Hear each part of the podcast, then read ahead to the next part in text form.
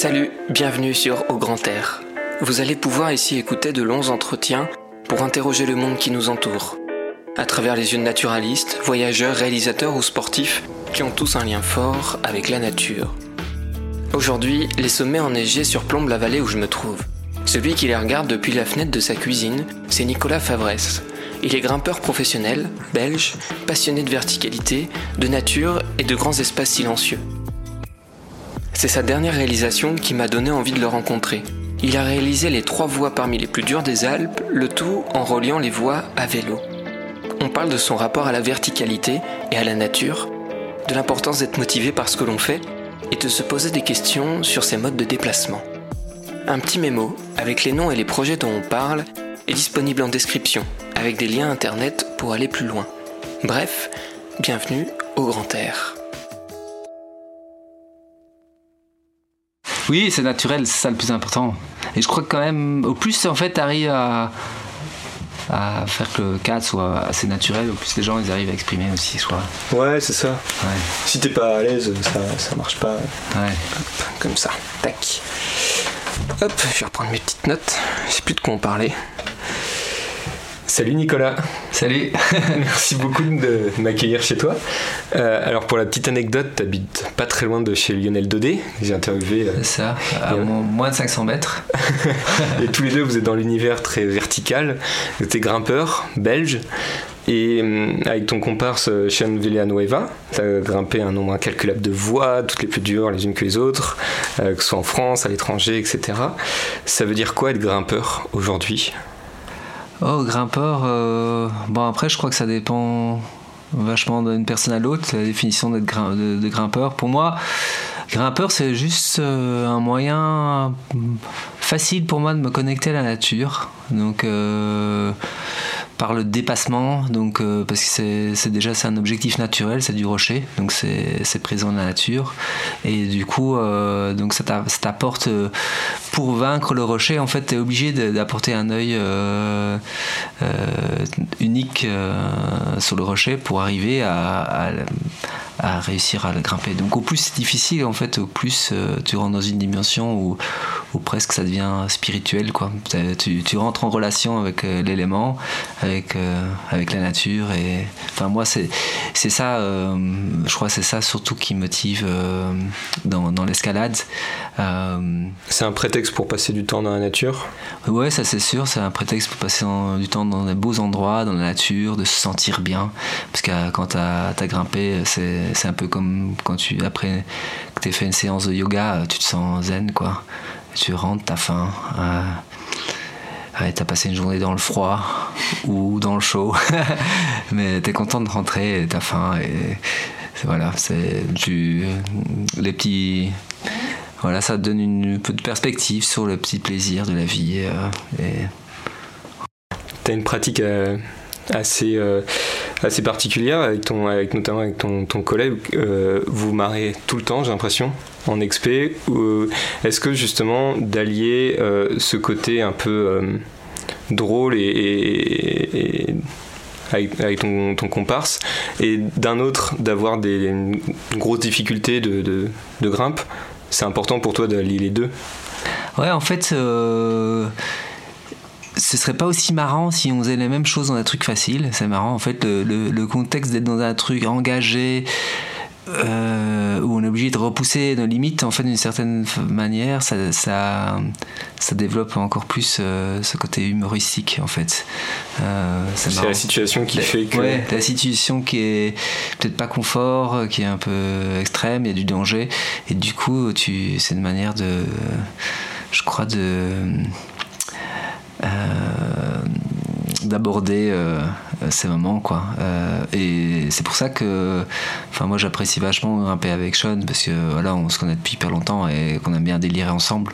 Et ouais pour moi euh, le plus important en escalade c'est de grimper avec des gens avec qui tu as une bonne connexion euh, justement pour euh, pour pouvoir suffisamment délirer pour te sentir bien avec les personnes pour après pouvoir vraiment t'exprimer euh, à ton max euh, dans l'escalade toi D'avoir une certaine sérénité avec l'autre. voilà, voilà, sérénité avec l'autre, je crois c'est vraiment euh, un élément vachement important pour être bien avec toi-même et, et, tu vas être connecté et, et pouvoir s'écouter Et ouais, donc c'est c'est pas toujours évident à trouver. Pour ça que j'ai c'est vrai que j'ai eu la chance de d'évoluer dès que j'ai commencé à grimper avec euh, Sean. Donc on a évolué dans la même salle d'escalade et puis on a évolué euh, en escalade sportive. Les premières trips de grande voie on l'a fait ensemble et on a tout de suite bien voilà on s'est bien rencontrés quoi. On était dans le même état d'esprit euh, et ça c'est une chance ouais. Je crois que c'est difficile de trouver par, parfois un partenaire comme ça avec qui tu connectes vraiment bien.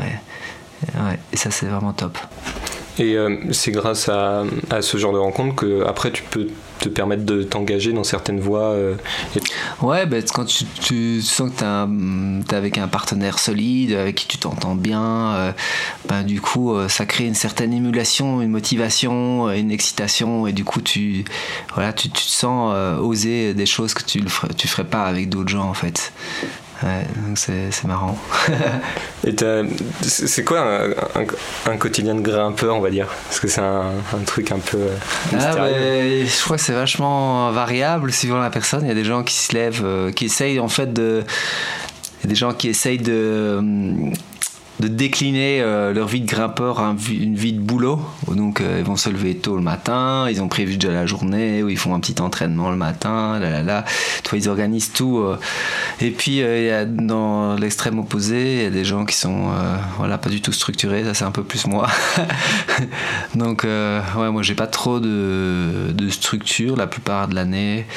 Bon, parfois je fais un petit peu des petits exercices, tout ça, mais en fait surtout je grimpe je grimpe, je passe mon temps dehors, euh, je combine avec d'autres sports comme le ski, le parapente, VTT.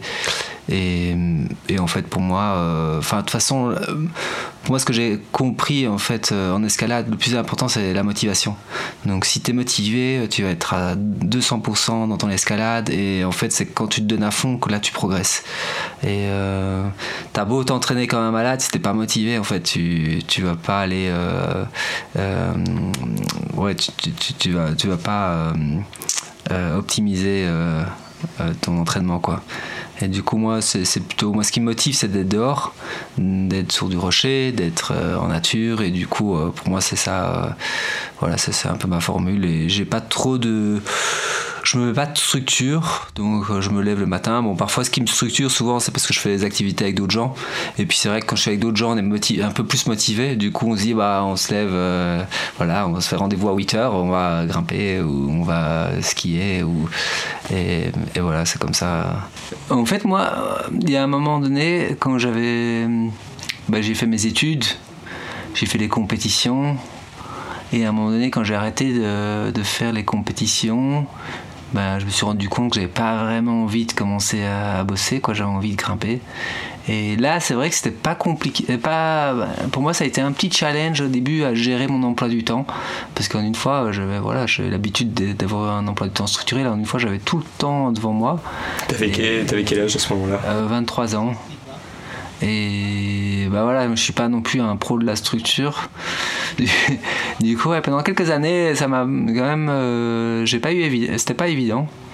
Tu veux dire d'allier le, côté euh, grimpe et le côté euh, bah, trouver du travail à travers la grimpe Non, c'était pas ça. C'était juste de d'arriver à optimiser mon temps pour me sentir bien avec avec ce temps-là, tu vois, pour pas avoir l'impression de perdre mon temps parce que je je fais rien par exemple donc euh, si t'as pas d'objectif par exemple t'arrivais pas à euh, ouais c'est si t'avais des passages tu vois où voilà je m'entraînais pas, euh, je me levais le matin, je savais pas trop ce que j'allais faire de la journée, euh, et voilà, un peu sentir un peu coupable de ne pas bien gérer en fait mon emploi du temps, avoir, j'ai l'impression qu'il fallait que je me structure comme comme ce que j'avais l'habitude avant quand j'étais quand je faisais mes études ou quand j'étais à l'école euh, ou un boulot normal. Et comment t'as trouvé ce, t'as eu un déclic, t'as quelque chose qui a fait que ben, il y a eu un déclic, parce qu'il y avait quand même la première phase où, où mes parents euh, ils s'inquiétaient un peu sur mon avenir parce que je gagnais quand même pas beaucoup d'argent avec l'escalade. Donc, euh, donc il y avait ça quand même qui se combinait. Et là, le déclic, ça a été le fait qu'ils ont vu que j'ai, voilà, on a fait des films qui ont été reconnus et tout ça, et que petit à petit, j'arrivais à être indépendant financièrement. Et du coup, ça, ça m'a donné une certaine reconnaissance, et puis reconnaissance aussi par rapport à ma manière de gérer euh, mon emploi du temps. Et du coup d'être plus tranquille par rapport à ça. Et voilà.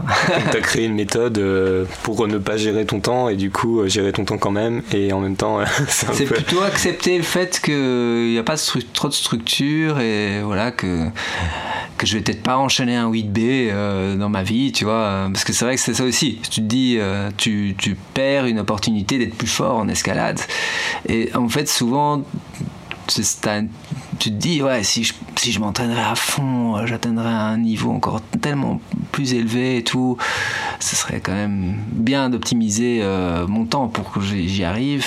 Et, mais en fait, en fait, je crois que ça c'est un peu une illusion parce que avant tout, il faut que ce processus te colle à toi, tu vois. Et moi, euh, m'entraîner comme un acharné, euh, voilà, je, je, crois pas que c'est dans ma nature. Du coup, euh, voilà, c'est c'était pas tout à fait. Toi, tu voulais juste grimper en fait. T'avais pas un objectif de gagner des compètes ou. Parce que t'as fait un peu de compétition au début. Ouais. Bah, en fait, les compétitions, euh, quand j'ai participé, bah, j'ai participé assez tôt à des compétitions juniors, puis des compétitions seniors en Belgique. J'ai gagné 9 euh, fois le championnat de Belgique. Euh, et en fait, à un certain moment, comme je faisais mes études, j'avais pas l'occasion de voyager. Et de ce fait-là, en fait, j'avais l'opportunité de faire des Coupes du Monde. C'était plus ou moins en partie payé par le club alpin. Euh, le club alpin belge, euh, il, voulait il pouvait financer euh, via des subsides un entraîneur. Et du coup, ça, ça m'a intéressé quand même d'explorer un peu cette facette-là, de découvrir l'escalade de, compétition, d'entraînement et tout ça. Et voilà, ça a été intéressant, quoi. Mais c'est qu'une phase par rapport à toi, au final, c'est justement à cette période où, où tu as quitté la compétition que tu as commencé en fait à te demander ce que tu voulais vraiment dans la grimpe? Ou tu le hmm. savais déjà bah, Je le savais déjà. Moi, je sais depuis toujours, euh, bah, j'aimais grimper dehors, quoi. surtout c'était grimper dehors. Même si j'habitais en Belgique, bah, dès que j'avais la possibilité, je grimpais euh, sur les falaises en Belgique, même s'il pleuvait, même s'il neigeait, ouais, peu importe, j'allais grimper en falaise, même si les conditions étaient mauvaises. C'est ça qui m'attirait le plus. Et ouais, je me suis bien exprimé sur les rochers en Belgique, mais. Euh, euh, je sais plus ce que je voulais dire. Euh, ouais, la compétition, moi, ça m'intéressait. C'est un, truc intrigant. Puis, c'est vrai que quand tu gagnes euh, les championnats d'un pays, bah, il y a quand même beaucoup de gens qui aimeraient bien te voir ce que tu serais capable de faire en senior international. Et toi aussi, tu, te poses cette question-là. Du coup, Ouais, c'était intéressant. J'ai découvert cette facette-là. Euh, ça m'a fait rencontrer du monde. Euh, voilà. Après, c'est sûr que l'escalade de compétition, euh, c'est pas l'escalade voilà, qui me fait kiffer, quoi. donc c'était beaucoup de voyages, donc dormir dans des hôtels. En fait, t'es complètement déconnecté de la nature. tu as c'est quand même beaucoup de contraintes. Il faut, faire un rendez-vous euh, pour un briefing. Euh, euh, le matin tôt, tu dois aller en isolation. Il y a plein de grimpeurs super cool que tu peux rencontrer, mais le contexte fait qu'en en fait, ils sont un peu sous tension parce qu'il y a la compétition. Et du coup, en fait, tu tu peux pas les rencontrer. Dans, c'est pas un, environnement idéal pour, pour créer des relations entre grimpeurs. Quoi. Et puis, voilà, si. Est-ce que t'as pas justement en falaise où là, tu as une ambiance qui est tout autre.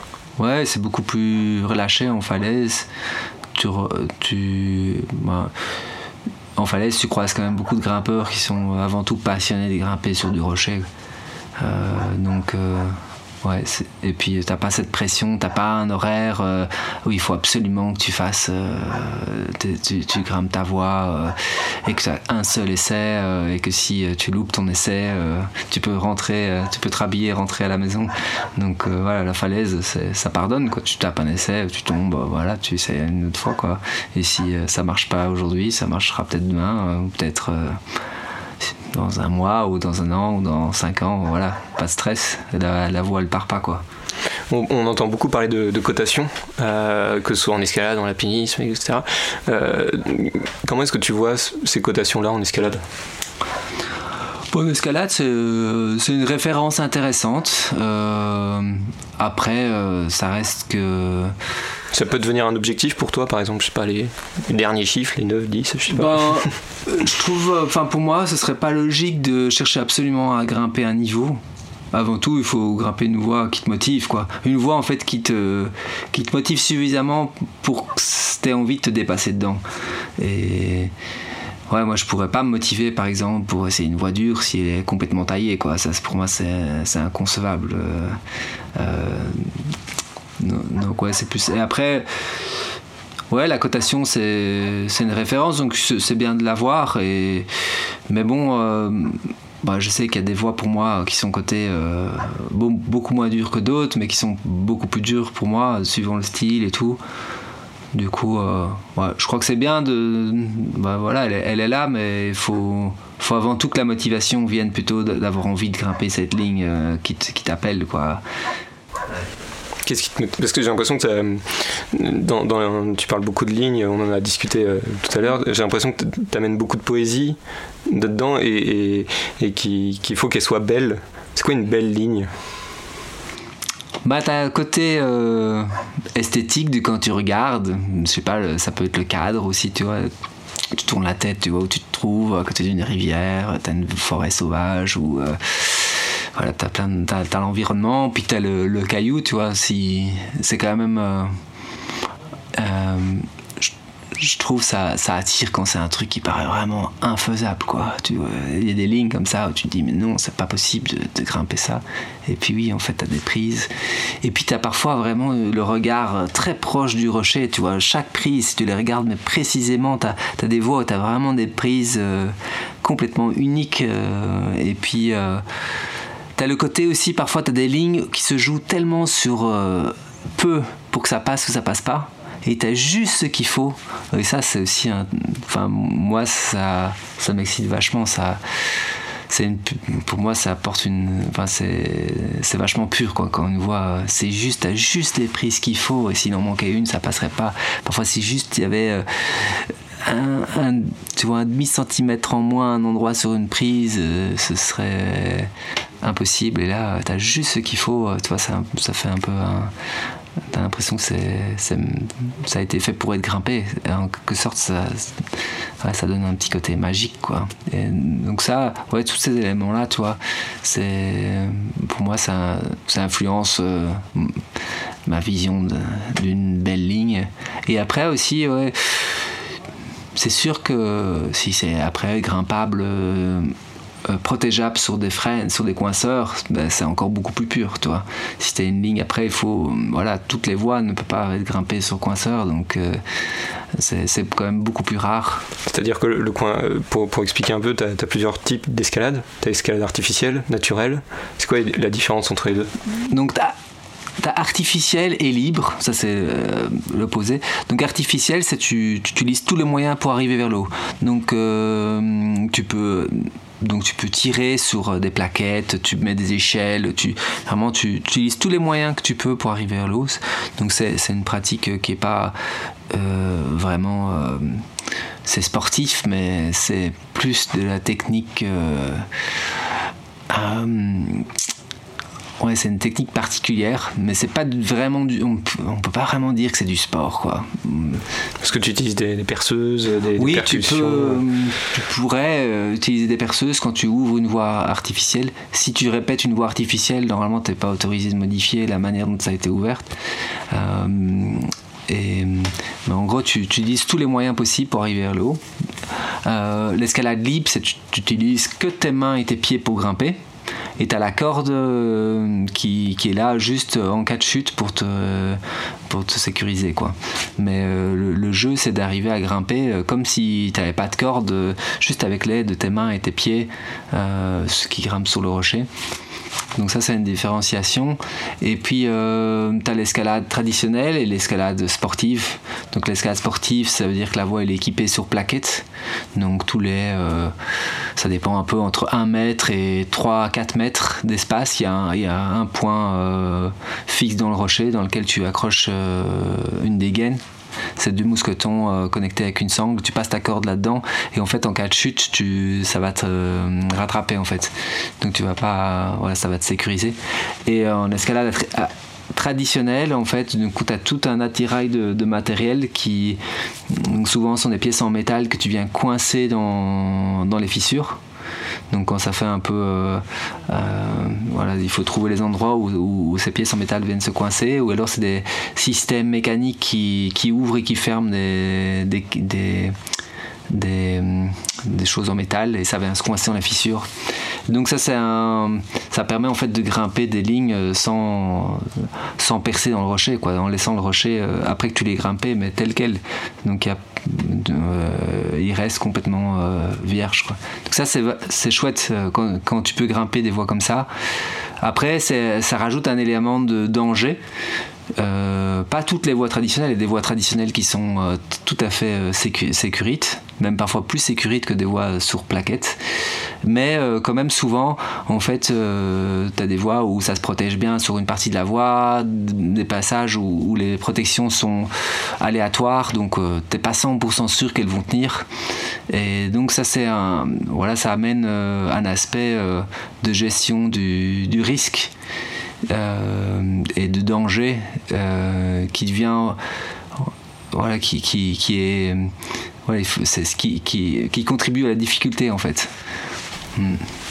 T'as une, une préférence euh, dans tous ces domaines-là ou t'as as touché à tout? Moi je préfère l'escalade traditionnelle très clairement.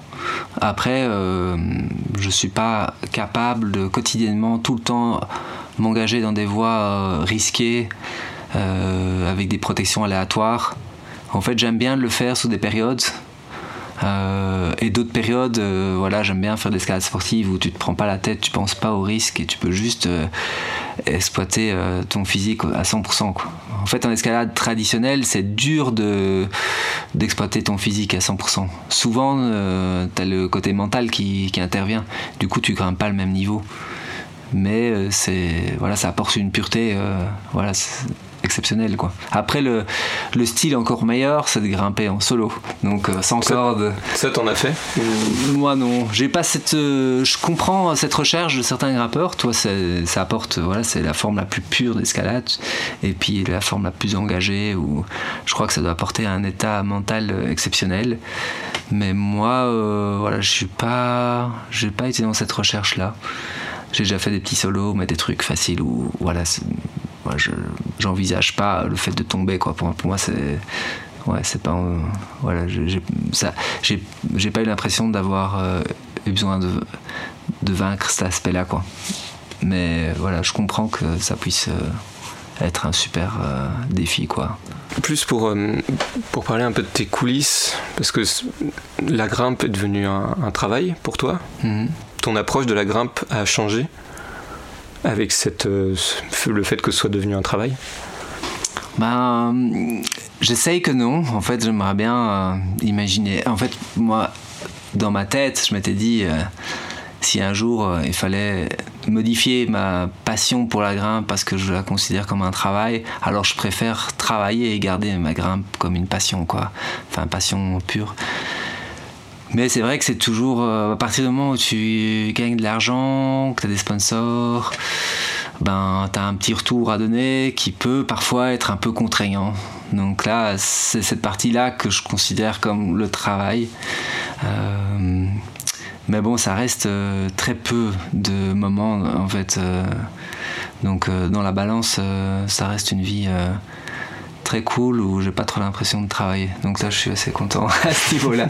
L'objectif, c'était ça, c'était de pas travailler. enfin, de pas avoir l'impression de travailler. le truc le moins qui me posait le plus de questionnements et tout euh, ces dernières années, c'est que j'étais quand même amené à voyager dans pas mal d'endroits pour pas grand chose, parfois juste pour euh, euh, parler 15 minutes dans, des gens et du coup, ouais, voyager trop et c'était pas c'était pas écologique quoi. Donc ça c'est clair. Euh, dans les dernières années j'avais euh, limité vachement mes déplacements en vol mais voilà des fois c'est quand même compliqué. Euh, bah, l'année passée voilà j'ai pris j'ai fait toute une tournée ben j'avais une projection en Asturie et puis j'avais une, une, projection en Roumanie.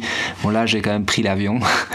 Mais sinon tu vois j'ai fait Paris puis j'étais au Pays Basque puis en Asturie puis j'ai pris l'avion en Roumanie puis de la Roumanie, je suis revenu, euh, je vais aller en Suisse, et puis je suis allé dans le nord de la France, et puis je suis revenu ici et tout par les, bus et les trains. Et, et, en fait. Euh, ça, c'était ton sponsor qui te demandait de. Non, non, ça c'est moi. Hein. Les sponsors, ils préféraient que je prenne l'avion euh, parce que de toute façon, ça ah coûte moins cher. Ah oui, c'est-à-dire que les sponsors te demandaient de faire ces conférences et toi, t'as préféré justement éviter de prendre euh, l'avion. Ouais, c'était pas seulement les sponsors, c'est parfois aussi des festivals parce qu'ils présentent des films et du coup, ils veulent que je fasse une projection là-bas. Et, et, en fait, ben, c'est notre société. Ben, tu vois que la plupart des gens, ils, pensent même pas à une autre option que prendre l'avion, quoi. Enfin, c'est... Et quand je leur dis, ah non, je vais... j'ai envie de prendre le train, ben ouais, et puis ça coûte quand même un peu plus cher. Euh, ben, voilà, parfois c'est un peu de friction, quoi, euh, parce que c'est quand même, tu te compliques quand même la vie, mais euh, voilà, tu es plus en accord avec, voilà, avec comment tu, tu penses, mais il y a quand même, tu vois, la majorité des gens, ils trouvent ça complètement barge de, de faire des gros déplacements en train alors que tu as des avions qui coûtent rien. Mais toi, ça te semble plus logique oui. Tu, tu, tu l'appliques aussi parce que tu fais, as fait et tu fais pas mal d'expéditions. Tu essayes d'appliquer aussi ce principe-là à, cette partie-là de ton travail ou c'est quelque chose où justement tu te laisses encore de la liberté pour prendre l'avion, pour prendre des, moyens plus rapides? Bah, Je dis pas euh, que je vais plus prendre l'avion. Euh, voilà, ce serait quand même assez contraignant. Euh, voilà, pour faire certains voyages. Mais j'ai envie de, de limiter. Déjà, plus prendre l'avion en Europe, ça j'aimerais bien. Euh, essayer de faire des expés euh, sans avion, parce que si en fait le truc c'est que ça t'apporte tellement une autre dimension, euh, et en fait mine de rien, si, tu, si tu prends pas l'avion, si tu prends des, modes de transport plus lents, en fait tu découvres plein de zones du monde que, que tu découvrirais pas en fait en, prenant l'avion. Et puis c'est une expérience aussi, moi qui petit à petit m'attire de plus en plus, quoi. Autant que la grimpe, tu vois, je suis attiré de, visiter des endroits, de jouer de la musique avec des, des gens dans une région lointaine euh, ou ouais, découvrir des spots de grimpe, euh, toi qui n'existent pas, juste parce que tu as le temps et que tu prends le temps. Et, et puis c'est vrai que moi, euh, avec mon style de vie, s'il y a une personne qui peut prendre le temps de voyager autrement, c'est moi. quoi. Donc à un moment donné, il faut, faut essayer de, de le faire. quoi. Tu fais aussi beaucoup de bateaux? Tu me racontais, tu avais un, petit passif avec, euh, avec le bateau à voile, grâce, à tes parents. Et donc, tu as continué d'utiliser euh, ces bateaux à voile, etc. Tu étais en Grèce récemment. Ça, ça, apporte quelque chose aussi, ce, moyen de. pour approcher les voies? Ouais, ben, c'est un, un moyen d'atteindre des zones très sauvages assez facilement dans un confort et puis as quand même la, moi j'aime bien la mer c'est quand même une dimension euh, toute une ambiance particulière euh, qui que j'aime beaucoup. Bah, aussi parce que ça me rappelle mon enfance, parce que moi j'ai passé du coup euh, tous mes étés, tous les étés euh, quand j'étais adolescent et enfant avec mes parents en Méditerranée, en voilier. Du coup, j'ai quand même un petit côté ça réveille des bons petits souvenirs. Et, et, je crois quand même c'est ces vacances en fait que j'ai passées avec mes parents euh, en voilier qui, qui, qui m'ont quand même euh, un peu prédestiné à faire ce que je fais actuellement, les expés et tout ça. Euh, parce que voilà, c'est l'aventure, même si tu en Méditerranée, en voilier, voilà, c'est l'aventure, tu dépends de la météo, tu as des vagues, tu as des tempêtes, il peut se passer des trucs, tu vois, le bateau il peut couler, c'est pas. Donc, euh, c'est intéressant. Euh, et, et, puis, ce qui est génial, c'est que du coup, tu peux accéder dans des endroits très très sauvages. Et un voilier, c'est le luxe, quoi. Enfin, par rapport à, à plein d'expés que j'ai fait euh, où tu dois tout porter sur le dos, bah, le voilier, typiquement, bah, tu peux remplir le voilier de bouffe, tu peux mettre des instruments de musique, tu peux mettre tout ce que tu veux, plein de, de trucs, et tu tu le portes pas quoi. Du coup, et puis tu peux t'ancrer dans un endroit exceptionnel et, et profiter quoi. C'est quoi ta définition du mot aventure? C'est la, la, vaste question. Je la pose à, ah pas mal. Chacun a un peu sa définition. Ouais. J'ai pas pensé à. la question piège, yes! Ah ouais, là. mentir, ouais. Ben ouais, je crois que c'est d'être confronté à des éléments qu'on ne contrôle pas. Euh, et certainement, quand. Euh, en fait, euh, étonnamment, enfin, paradoxalement, c'est souvent quand on quand on prépare peut-être pas bien ce qu'on fait, qu'on est dans un endroit euh, avec des éléments qu'on contrôle pas, c'est là que tu as le plus d'aventure, quoi, en fait. Donc, euh, ouais, moi, c'est ça, euh, l'aventure. Et moi, ce que j'aime bien dans l'aventure, c'est que ça réveille, en quelque sorte, ton instinct animal, quoi. Tu découvres, tu découvres parfois des ressources et des manières de penser, une lucidité d'esprit que, enfin, que tu, dans la vie de tous les jours, tu tu remarques pas ça, quoi. C'est presque une autre personne qui est, qui est en toi. Tu, tu, travailles euh, avec des sponsors, euh, dont Patagonia. Euh, c'est un, un, atout ou c'est une contrainte? Non, c'est quand même principalement un atout parce que c'est un bon sponsor.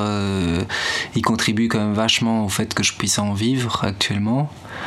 Et hum, ce qui est cool avec eux, ben, en fait, j'ai quasiment aucune contrainte. Ils me mettent pas de pression. Donc, euh, par rapport à des projets d'expé et tout ça, ils me demandent pas euh, que je fasse deux expé par an. Euh. donc là, ça reste vraiment entièrement ma propre initiative. Voilà, la seule contrainte, ben là dans mon contrat, euh, j'ai 10 jours donc, euh, qui, où ils peuvent euh, me demander de, d'aller dans un magasin, faire une projection, de participer à un événement, ou des choses comme ça. Bon, là, c'est, un peu, voilà, pour moi, c'est, les journées de boulot, quoi. Mais bon, souvent, c'est quand même assez cool. Tu, mine de rien, tu rencontres souvent des grimpeurs, tu passes un bon moment. voilà, ils te prennent, ils te prennent bien en charge, du coup voilà. Quand ça fait un moment que tu, tu voyages en van et tout, parfois ça fait du bien de. C'est une bonne excuse. ouais, de bien manger, de boire un petit coup. Et justement, euh, tu, tu utilises beaucoup les, les, réseaux sociaux, dont Instagram. Euh, c'est une nouvelle facette de, de, cette discipline ou c'est quelque chose de naturel chez toi? Comment est-ce que tu abordes cet outil? Bah, Moi, je trouve que c'est intéressant dans le sens où tu peux communiquer des valeurs tu peux communiquer des choses et c'est vrai que c'est impressionnant, ça touche. Euh, voilà, tu peux facilement toucher euh, plusieurs milliers de personnes euh, juste en postant une photo, un petit commentaire et, je crois que ça c'est quand même cool. Ça peut, c'est une chouette manière d'inspirer les gens et tu peux vraiment toi-même contrôler ton message. Toi par rapport à avant où voilà tu avais ton article dans un magazine, ben, c'était le, journaliste qui, qui écrivait l'article, c'était plus ou moins ta, seule manière d'être visible. ben là, ouais, tu peux vraiment communiquer des chouettes messages et moi enfin j'espère que ça, inspire des gens à, voir le monde euh, toi d'une meilleure manière ou enfin en tout cas qu'ils découvrent eux-mêmes euh, des choses et qu'ils soient inspirés à, à, évoluer quoi. Parce que toi, tu as vu apparaître euh, depuis le moment où tu as commencé l'escalade et à maintenant, tu as vu apparaître ce moyen, nouveau moyen de communication. Mm. Avant, tu faisais comment? C'était juste avec les, les journaux? Ouais, c'est surtout les magazines. Ouais. Il y avait les sites, euh, les sites internet. Donc au début c'était juste magazine, et puis un petit peu les articles sur les sites internet, tout ça, les forums. Ben bon, les forums c'était plus des discussions. Euh, voilà, c'était plus simple en fait, hein, parce que maintenant, euh, c'est sûr que moi j'ai de la chance, euh, justement, Patagonia, il me... et puis tous mes sponsors, en fait, il n'y en, a, en a aucun en fait qui mettent la pression par rapport aux réseaux sociaux, alors que je sais qu'il y a d'autres marques qui mettent euh, vraiment beaucoup de, de pression. C'est vrai que parfois je sors avec des potes qui sont sponsorisés par d'autres marques et c'est quand on fait une sortie, il faut sortir le drone, il faut se filmer mutuellement, il faut, c'est saoulant quoi. Enfin, ça change ton quotidien quand tu as tout le temps euh, communiquer. Euh, et puis, ouais, communiquer des choses peut-être moins, euh, moins intéressantes à communiquer, quoi. C'est plus du tu, tu montes ta vie, quoi. Ça, c'est un peu. Enfin, c'est peut-être un peu moins intéressant, il me semble, que. Que toutes tes blagues et les. Moi, je dis pas que je suis le meilleur communiqueur sur les réseaux sociaux, hein, mais. Justement, avec Sean, ton, ton collègue, tu as, fait des, des vidéos souvent très drôles. Et, et, ton sponsor te, te suit dans, dans, ces délires euh, Done in the in R1 ah, R1 ouais, R1 ouais c'est ça et ils arrivent à, à te suivre dans, dans jusque là quoi c'est quand même euh, fort de leur part quoi ouais en fait c'est eux qui nous ont demandé ah ouais Ouais, ouais c'est eux qui nous ont demandé euh, si on pouvait composer un morceau pour ce, ce, vêtement. Et au début, c'est vrai qu'on s'était dit, c'est quand même, c'est une publicité quoi. C'est un peu limite, tu vois. On, pas spécialement. Euh, vois, dans un premier temps, on n'était pas sûr de vouloir le faire.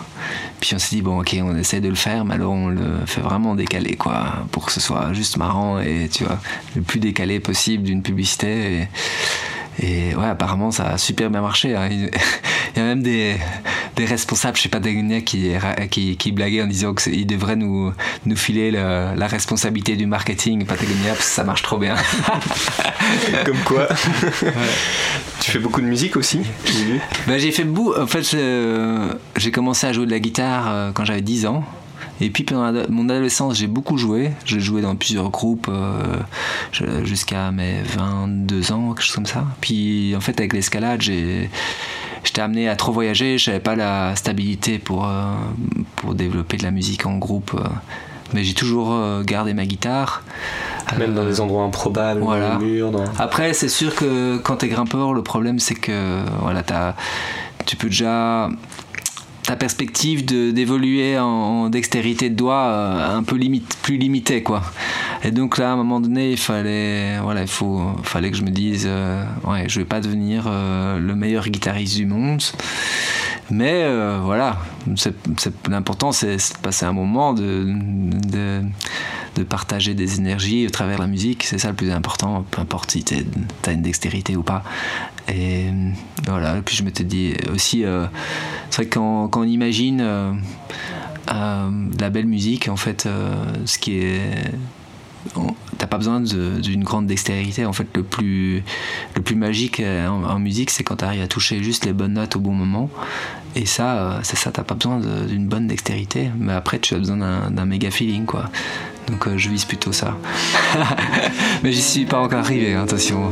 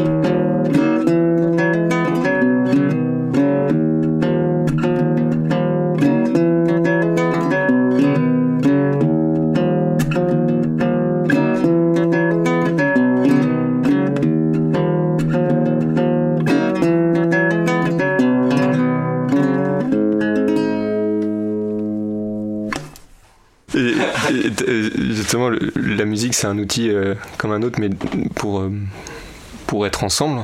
Euh, es, quand tu pars en expédition et tout, tu es, souvent avec, avec, des groupes de potes. et tu as même fait des, des big walls, comme, mm. comme, on fait ça. Donc des grands murs. Et pourquoi est-ce que tu as été jusque-là?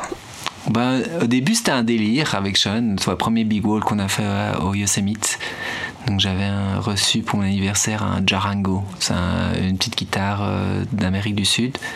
Et, et en fait, on a, on a passé tellement de bons moments à jouer de la musique, à délirer euh, ensemble. Et, c'est vrai que quand tu, quand tu sors l'instrument de musique et tu commences à délirer avec ton pote, euh, à jouer de la musique, en fait, tu as toute une énergie qui se dégage et euh, ouais, ça te connecte. à l'autre et en même temps en fait ça te ça te donne une bonne perspective où tu relativises que t'es pas là juste pour faire de la perf quoi t'es là avant tout pour t'amuser et, voilà c'est déjà génial d'être perché sur ton big wall et de passer un bon moment avec tes potes quoi ça te remet sur terre en fait. Ça te remet sur terre, ouais. Et musicalement, euh, en fait, le truc, c'est que le, fait d'être en paroi comme ça, ça te. En fait, ça te libère euh, d'une certaine timidité. En fait, et puis, tu as, des émotions en fait, qui, se transmettent facilement dans un instrument de musique, plus facilement qu'au sol. Et à part la, guitare qu'on peut entendre dans certains des, big walls où, tu te trouves, qu'est-ce qu'on entend quand on est en bivouac euh, perché à centaines de mètres de haut Ah, bah dans les grandes montagnes, t'entends quand même souvent les glaciers, les séracs qui bougent, euh, chute de pierre. Euh, parfois, t'entends des oiseaux.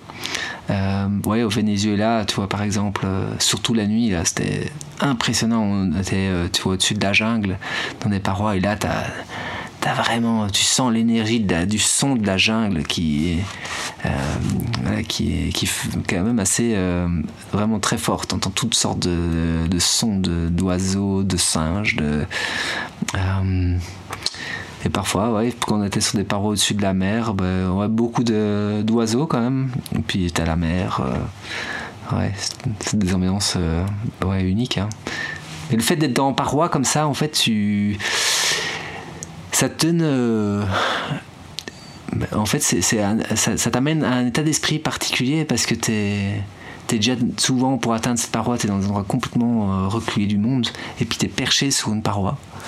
Et du coup, c'est vraiment ça développe un état d'esprit que tu, moi que j'ai du mal à retrouver.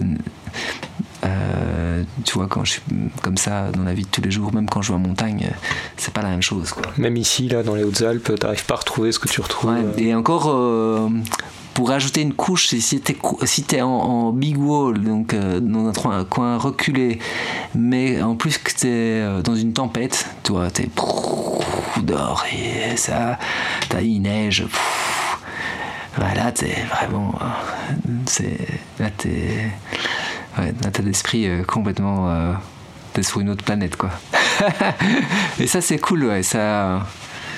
Bah, L'expérience la plus puissante, c'était quand j'étais au Torres del Paine. On a, on a parti dans une paroi, on avait prévu 15 jours de bouffe.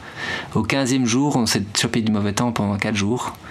Donc on pouvait plus redescendre. Quoi. On avait, on avait plus qu'une journée de, bouffe. Et en fait, on n'avait pas la météo. Donc on savait pas dire euh, demain on descend, il va faire beau. Non.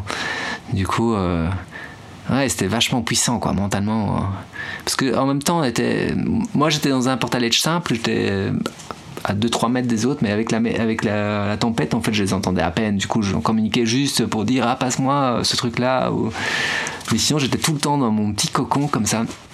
Et j'avais quand même un peu de confort. Enfin, je veux dire, salle de couchage, j'étais sec, j'avais chaud, j'avais ma guitare, j'avais encore quelques pop-corn que je me faisais un petit peu. Euh, et. Ouais, c'est. Qu'est-ce que tu fais quand. Bah, tu, tu, penses, tu réfléchis, tu, tu laisses, tu laisses ton, ton cerveau euh, te guider. Euh, donc tu, tu, penses à plein de choses. Et là, oui, quand je suis redescendu de cette paroi, me suis jamais senti aussi zen. Quoi. J'étais. J'ai l'impression que j'avais fait une thérapie. Euh... était complètement déconnecté, quoi. Et t'as quand même l'aspect aussi. Euh, donc, euh, tu pouvais pas te projeter, euh, voilà, dans un jour de bouffe. Comme on n'avait pas la météo, on savait pas dire demain il allait faire beau. Du coup, t'avais quand même ce truc qu'on savait pas. En Patagonie, il peut faire mauvais 10 jours, quoi. Donc, avec un jour de bouffe, passer 10 jours en paroi, c'est limite. Et t'avais pas peur dans ces moments-là? J'ai pas eu peur. À la fin, je commençais à avoir faim quand même. Donc ma stratégie c'était parce que voilà moi j'étais dans mon pantalon, j'avais ma ration, eux ils avaient leur ration euh, Sean et, Sib. Donc ma stratégie au début c'était de prendre euh, la moitié euh, premier jour et puis encore la moitié le deuxième jour et encore la moitié. Du coup petit à petit et ça réduit vite. Ça réduisait. Avec l'optimisme tu vois tu, tu, tu dis bon demain il va faire bon puis, finalement tu prends que la moitié la moitié. T'as déjà eu peur en, en escalade? Ouais, j'ai eu peur, ouais. J'ai eu une chute comme ça au Groenland. Euh, j'ai eu beaucoup beaucoup de chance. on, avait grimpé une, grande voie bien engagée parce qu'il n'y avait que des fissures larges. J'avais très peu de protection pour me protéger dans ce type de fissures. Et là, c'était fin de journée. Donc euh, la lumière commençait à diminuer et on arrivait dans du terrain beaucoup plus facile. Le sommet était plus très loin. Du coup, euh, moi j'étais en mode, allez, on grimpe vite quoi pour arriver vite au sommet. Enfin, profiter en tout cas des dernières euh, lueurs pour pour faire un maximum de progrès, pour voilà, pour qu'on voie quelque chose. Et là, en fait, je suis parti dans une longueur. C'était très facile, une cheminée. Et à un moment donné, j'ai mis ma main dans, dans, la cheminée. Il y a une grosse écaille qui, qui a basculé sur moi mais juste quelques centimètres. Mais j'étais coincé dans une cheminée, donc j'avais mon dos d'un côté, mes pieds de l'autre, donc j'étais bien coincé, j'avais vraiment retenir euh, pas mal de force. Donc j'ai tenu le truc, au début, je me suis dit, pas de problème, je vais juste le repousser, le remettre en équilibre, toi. Et là, je me suis rendu compte que c'était, mais non, c'est beaucoup trop lourd, c'était la taille d'une table, euh, mais un caillou, quoi. Du coup, euh, je sais pas combien ça peut peser, mais c'était impossible de repousser le truc, quoi. Et là, en fait, euh, j'ai commencé à réfléchir à mes options et tout, et puis, en fait, chaque chaque, chaque mouvement que je faisais, en fait, les cas, ils redescendaient un petit peu plus, en mettant de plus en plus de pression. Et là, en fait, je crois que je suis resté deux minutes. Heureusement, mon pote, il a vu, il s'est décalé parce qu'il était droit dans l'axe. J'avais rien mis comme protection. On était dans du terrain, tu vois, pas très raide. Et, euh, et là, c'était hallucinant parce qu'en une fois, je me suis rendu compte que j'étais vraiment dans la merde, quoi. J'allais devoir tomber avec cette, euh, cette pierre, quoi. Et en plus de ça, je pouvais pas laisser la pierre partir parce que ça allait me broyer les, jambes. Euh, et du coup, à un moment donné, ouais, j'ai senti. Quand je me suis rendu compte de ça, en fait, c'était comme si j'avais euh, de l'acide qui rentrait dans mon corps, tu vois, de trucs. Là, tu, te rends compte que ça peut être les dernières, euh, la dernière minute de ta vie, quoi, parce que c'est tellement puissant ce caillou, tu vois, ça a une énergie de ouf. Euh. Déjà, la chute, tu vois, c'était 10 mètres au-dessus du relais, j'avais pas de protection. Euh, c'était du terrain euh, pas très raide euh, avec des vires et tout. Déjà la chute en soi, sans cailloux, c'était déjà une chute. T'es content de t'en sortir si tu te, avec une jambe cassée quoi. Oui, parce que tu, tu chutes de 20 mètres, même plus. De, 20 mètres en direct sur le relais, donc ta, ta chute elle n'est pas absorbée quoi par la corde. Et, et, là, du coup, j'ai à un moment donné, en fait, j'avais pas le choix. J'ai dû coincer le genou dans, dans le bloc j'ai pris, j'ai mis mes deux mains, mais vraiment assez rapidement, quoi. Deux mains sur les deux côtés de la cheminée. Et puis j'ai jeté mes jambes vers l'arrière, j'ai laissé le caillou partir. Avec, et puis moi aussi, je suis parti avec, quoi. Et je, je sais pas comment ça se fait, mais je, je me suis retrouvé la tête à l'envers euh, dans la dalle 20 euh, mètres plus bas et euh, avec juste une, une coupure dans l'index. Alors, shoot d'adrénaline direct, hein, j'étais euphorique. J'avais l'impression que ça avait été vraiment un super moment, quoi que je venais de passer. c'était génial. du coup, je voulais directement repartir. Mon pote, il m'a dit quand même. Ah, euh, attends un petit peu, euh, attends 15 minutes, quoi, on va voir comment tu te sens. En fait, déjà, le, bloc, elle avait arraché la moitié du relais. J'avais les deux cordes tongées, tu vois, donc on, à moitié coupé. Euh, le pote, s'était protégé avec son sac, donc il y a un éclat du caillou qui, est, a tapé sur son sac, qui avait pété la lame de son canif. Euh, alors on, a, on, a, on, a, eu chaud, chaud, chaud, quoi. Et je sais pas comment j'ai fait pour. Euh, parce que même le terrain, c'était des vires, quoi. Donc j'ai rebondi sur des vires sans, sans rien avoir, juste une petite coupe. C'était si vite que ouais, c'était vraiment juste. Euh, ouais. T'étais le caillou, quoi. Ouais. ouais. Et puis après 15 minutes, j'ai l'impression que j'allais tomber dans les pommes. J'étais vraiment. Et après, le truc, c'est qu'on pouvait pas redescendre parce que, enfin, c'était très compliqué euh, vu que j'avais que euh, ces grosses protections, euh, enfin ces grosses fissures, on n'avait pas assez de protection pour descendre. Du coup, on a dû continuer à grimper vers le haut. Et là, par contre, j'étais pas bien, j'étais pas dans mon, j'étais pas dans mon assiette quoi pour la sortie de la fin de la voie. J'avais juste envie que ça se termine. Et t'as Justement, tu parlais de motivation au début. T'as jamais eu une perte de motivation justement dans ces expéditions avec toutes les, contraintes et les, difficultés que tu as pu rencontrer dans les précédentes? Euh, Moi, j'essaye de faire pas trop d'expé. Donc, euh, de faire euh, une expé par an, pour moi, c'est pas mal. Toi, le temps de pouvoir vraiment recharger mes batteries. J'ai pas envie d'aller en expé si j'ai pas rechargé mes batteries à 100% pour, pour, me sentir bien en expé quoi. Euh, Parce que c'est vrai que tu as des gens qui font 2, 3, parfois 4 expés par an. Enfin, pour moi, c'est pas envisageable. En fait, enfin, j'aurais du mal à prendre autant plaisir si, euh, si c'était aussi fréquent, quoi. Euh, ben, dans, au sein, dans une même expé, ça m'arrive quand même en fin d'expé à un moment donné où tu as, fait des belles ascensions, tu sens que tu commences à être fatigué. Il y a parfois des moments où tu satures de, de prendre des risques en fait, de, de jouer un peu avec, euh, avec des risques, il faut tout le temps évaluer. Ouais, t'as un moment où tu sens que t'en as eu assez. Euh, mais ben, comme je te dis, d'une expé à l'autre, moi je fais bien attention de prendre assez de temps pour, euh, pour digérer. Pour, digérer, pour avoir vraiment envie, quoi. Pas y aller parce que juste il faut euh, y aller. Parce que c'est vrai que même si mon, ma vie elle, elle peut paraître marginale, mine de rien, là, ça fait quand même 10-15 ans que je fais un peu la même chose, donc ça se répète. Donc de temps en temps, c'est bien de quand même être sûr que, que tu le fais pas juste pour répéter, mais que tu le fais juste parce que quand même tu as vraiment envie de, de, le faire. quoi. Et récemment, tu as fait une, expédition euh, un peu différente des autres, en France, enfin en France, non, en Europe plutôt. Euh, tu as fait donc la, ce qu'ils appellent la trilogie des Alpines. Ouais. Euh, plus un bonus, c'est ça? Euh, Deux bonus. Deux bonus, et tu l'as fait à vélo et en train. Ouais. C'est quoi cette histoire? Bah ouais, c'était avec le. Bon, avec le Covid, il y a eu quand même pas mal de projets qui ont été annulés. Euh, dans mon mois l'été, j'avais j'avais envie d'aller euh, en Norvège pour finir, les frontières étaient fermées.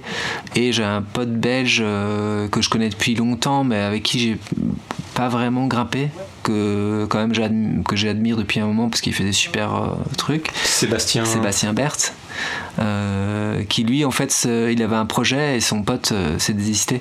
Et lui son projet justement c'était de faire cette trilogie en connectant chaque voie, chaque massif à vélo. Et du coup on s'est connecté et, et direct, en fait, quand m'avait proposé le projet, je me suis dit, mais top. Ah oui, moi je suis, preneur, j'avais envie de. Bah, en fait, c'est vrai que ça fait quand même pas mal l'été où je pars chaque fois en expé, et là c'était l'opportunité de, profiter des Alpes. Et euh, donc, du coup, tout de suite, j'ai j'ai accepté. Le seul truc, c'est que moi, euh, je venais d'adopter un chien.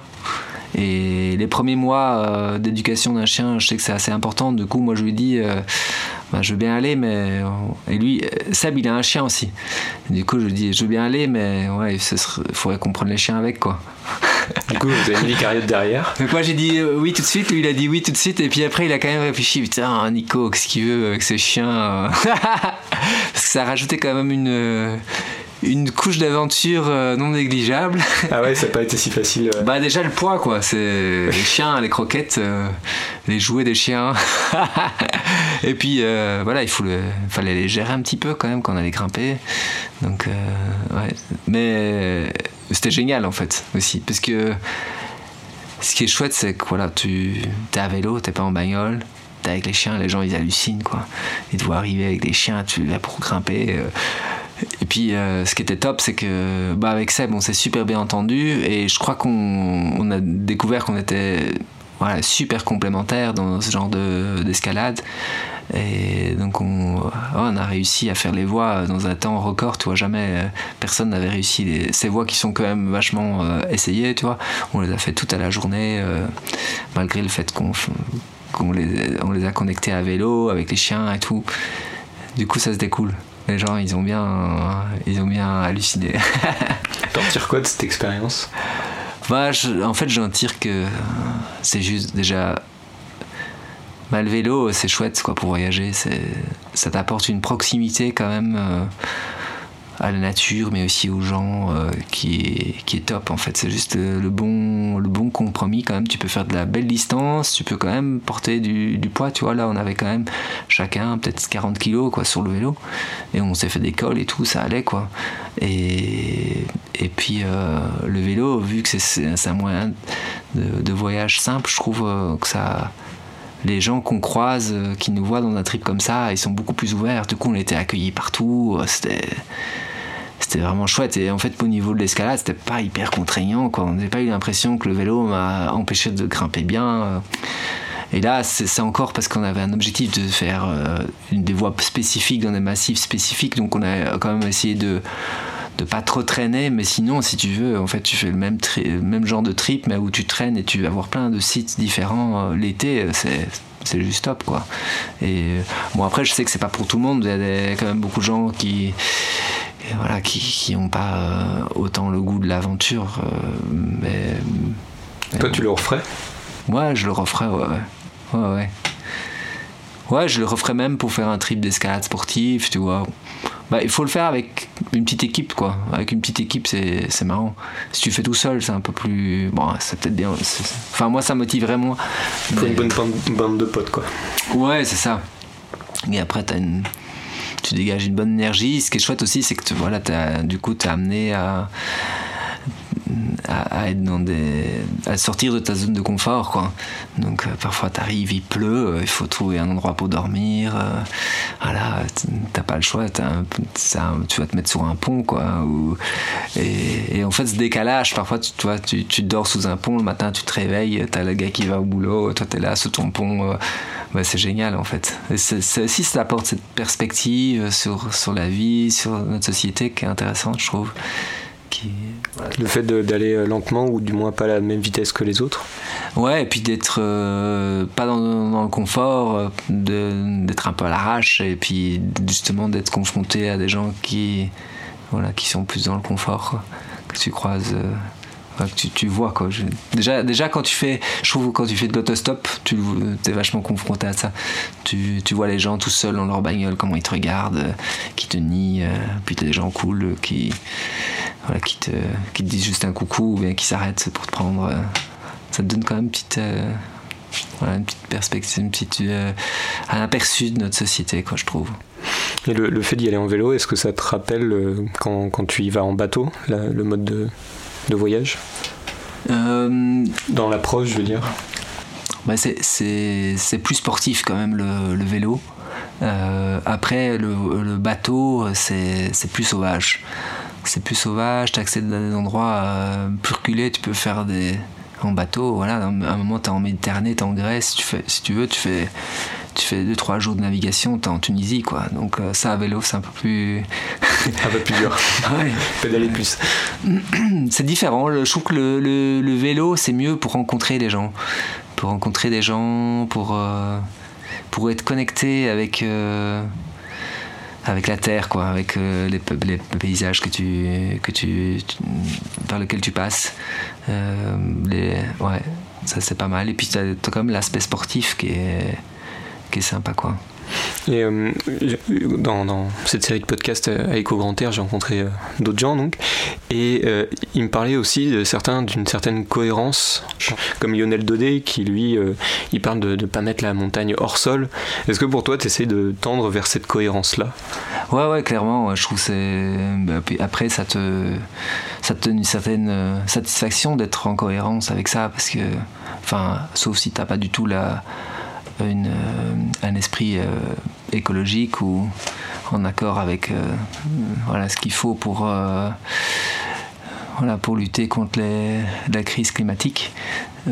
bon, je crois que pour des gens qui font qui font des expéditions, qui, voilà, qui, qui sont en, quête de ces grands espaces. Enfin, pour moi, c'est vraiment un truc, ça va de soi, quoi, que tu as envie de, de, de, protéger, de respecter ces espaces et de cette nature. Et du coup, euh, ouais, moi, je, ça, ça me fait du bien ouais, d'être en accord. Ouais. Je, trouve, je trouve que c'est, c'est presque. Pour moi, c'est presque plus important que faire une, une voie dure, tu un truc euh, extrême. je serais plus satisfait, je crois, de faire un truc moins dur, mais vraiment avec une approche euh, qui est cohérente par rapport à ma manière de, de voir. Comment est-ce que tu comment est-ce que tu verrais justement cette approche? Parce que moi c'est ce que je à travers ce podcast aussi c'est ce que je cherche un peu de trouver des nouvelles manières de faire des expérimentations. Comment est-ce que toi tu, tu verrais tes expéditions dans, dans l'idéal on va dire? Hmm. bah c'est euh, l'idéal c'est d'être créatif d'être prêt à réinventer euh, ta pratique, tu vois.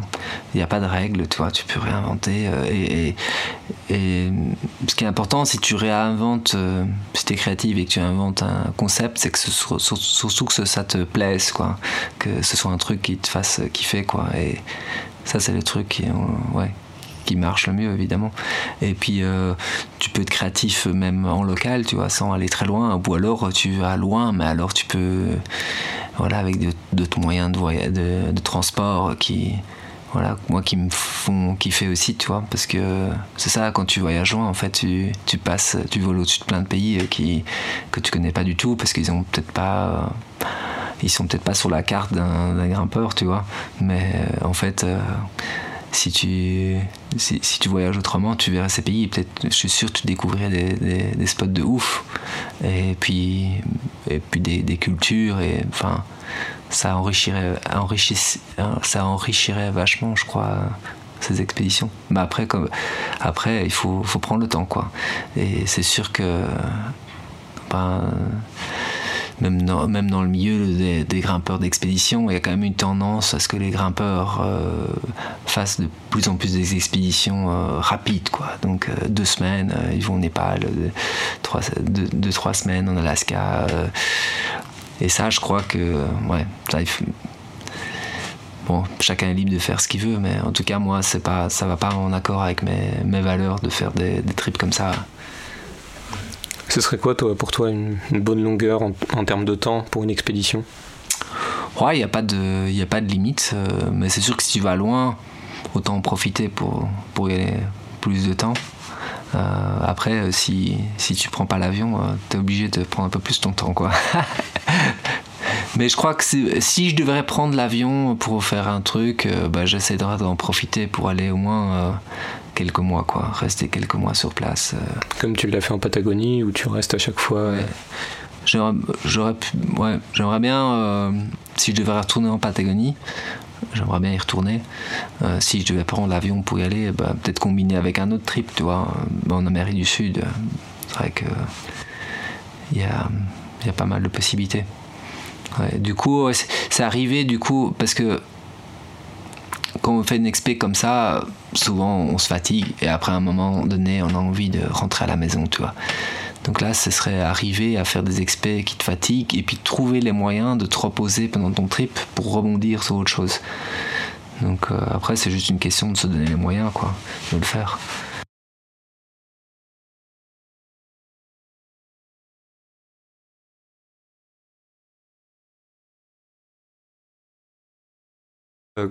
Toi en tant que grimpeur, euh, vis-à-vis des autres usagers de la montagne, euh, comment est-ce que tu places avec eux? Comment est-ce que tu dialogues avec eux?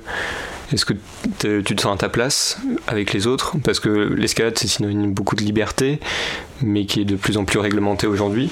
Mm-hmm. Comment est-ce que tu vois cette évolution? Ouais, c'est pas évident parce que c'est vrai qu'il y a de plus en plus de grimpeurs.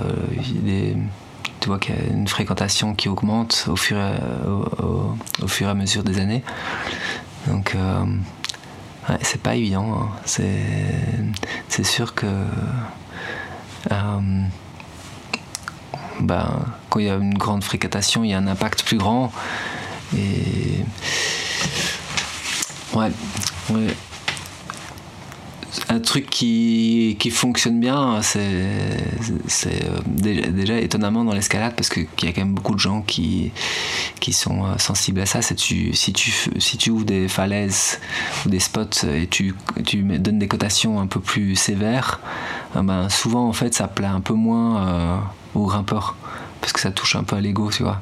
Donc ça c'est une bonne manière si tu veux avoir un peu moins de fréquentation si tu espaces un peu plus les points en escalade sportive aussi, par exemple. Euh, donc il y a pas mal de possibilités. Et puis, euh, puis aussi, si tu communiques pas sur les spots, tu ouvres des spots, mais tu, tu communiques pas dessus, quoi.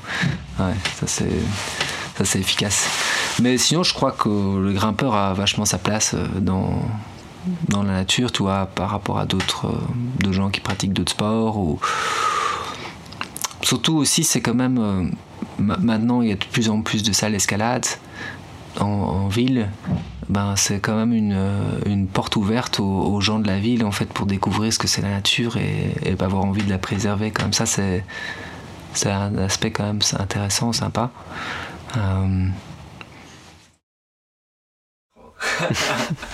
Comment est-ce que tu te vois en tant que grimpeur dans les prochaines années?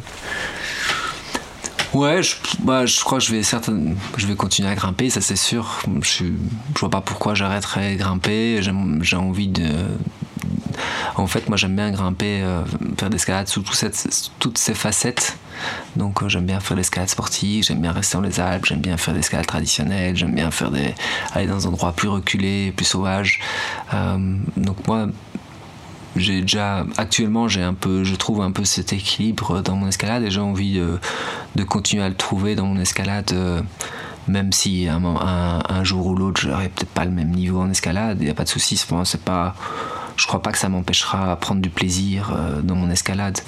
Euh, euh, et puis ouais peut-être certainement bah, déjà maintenant hein, j'ai de plus en plus de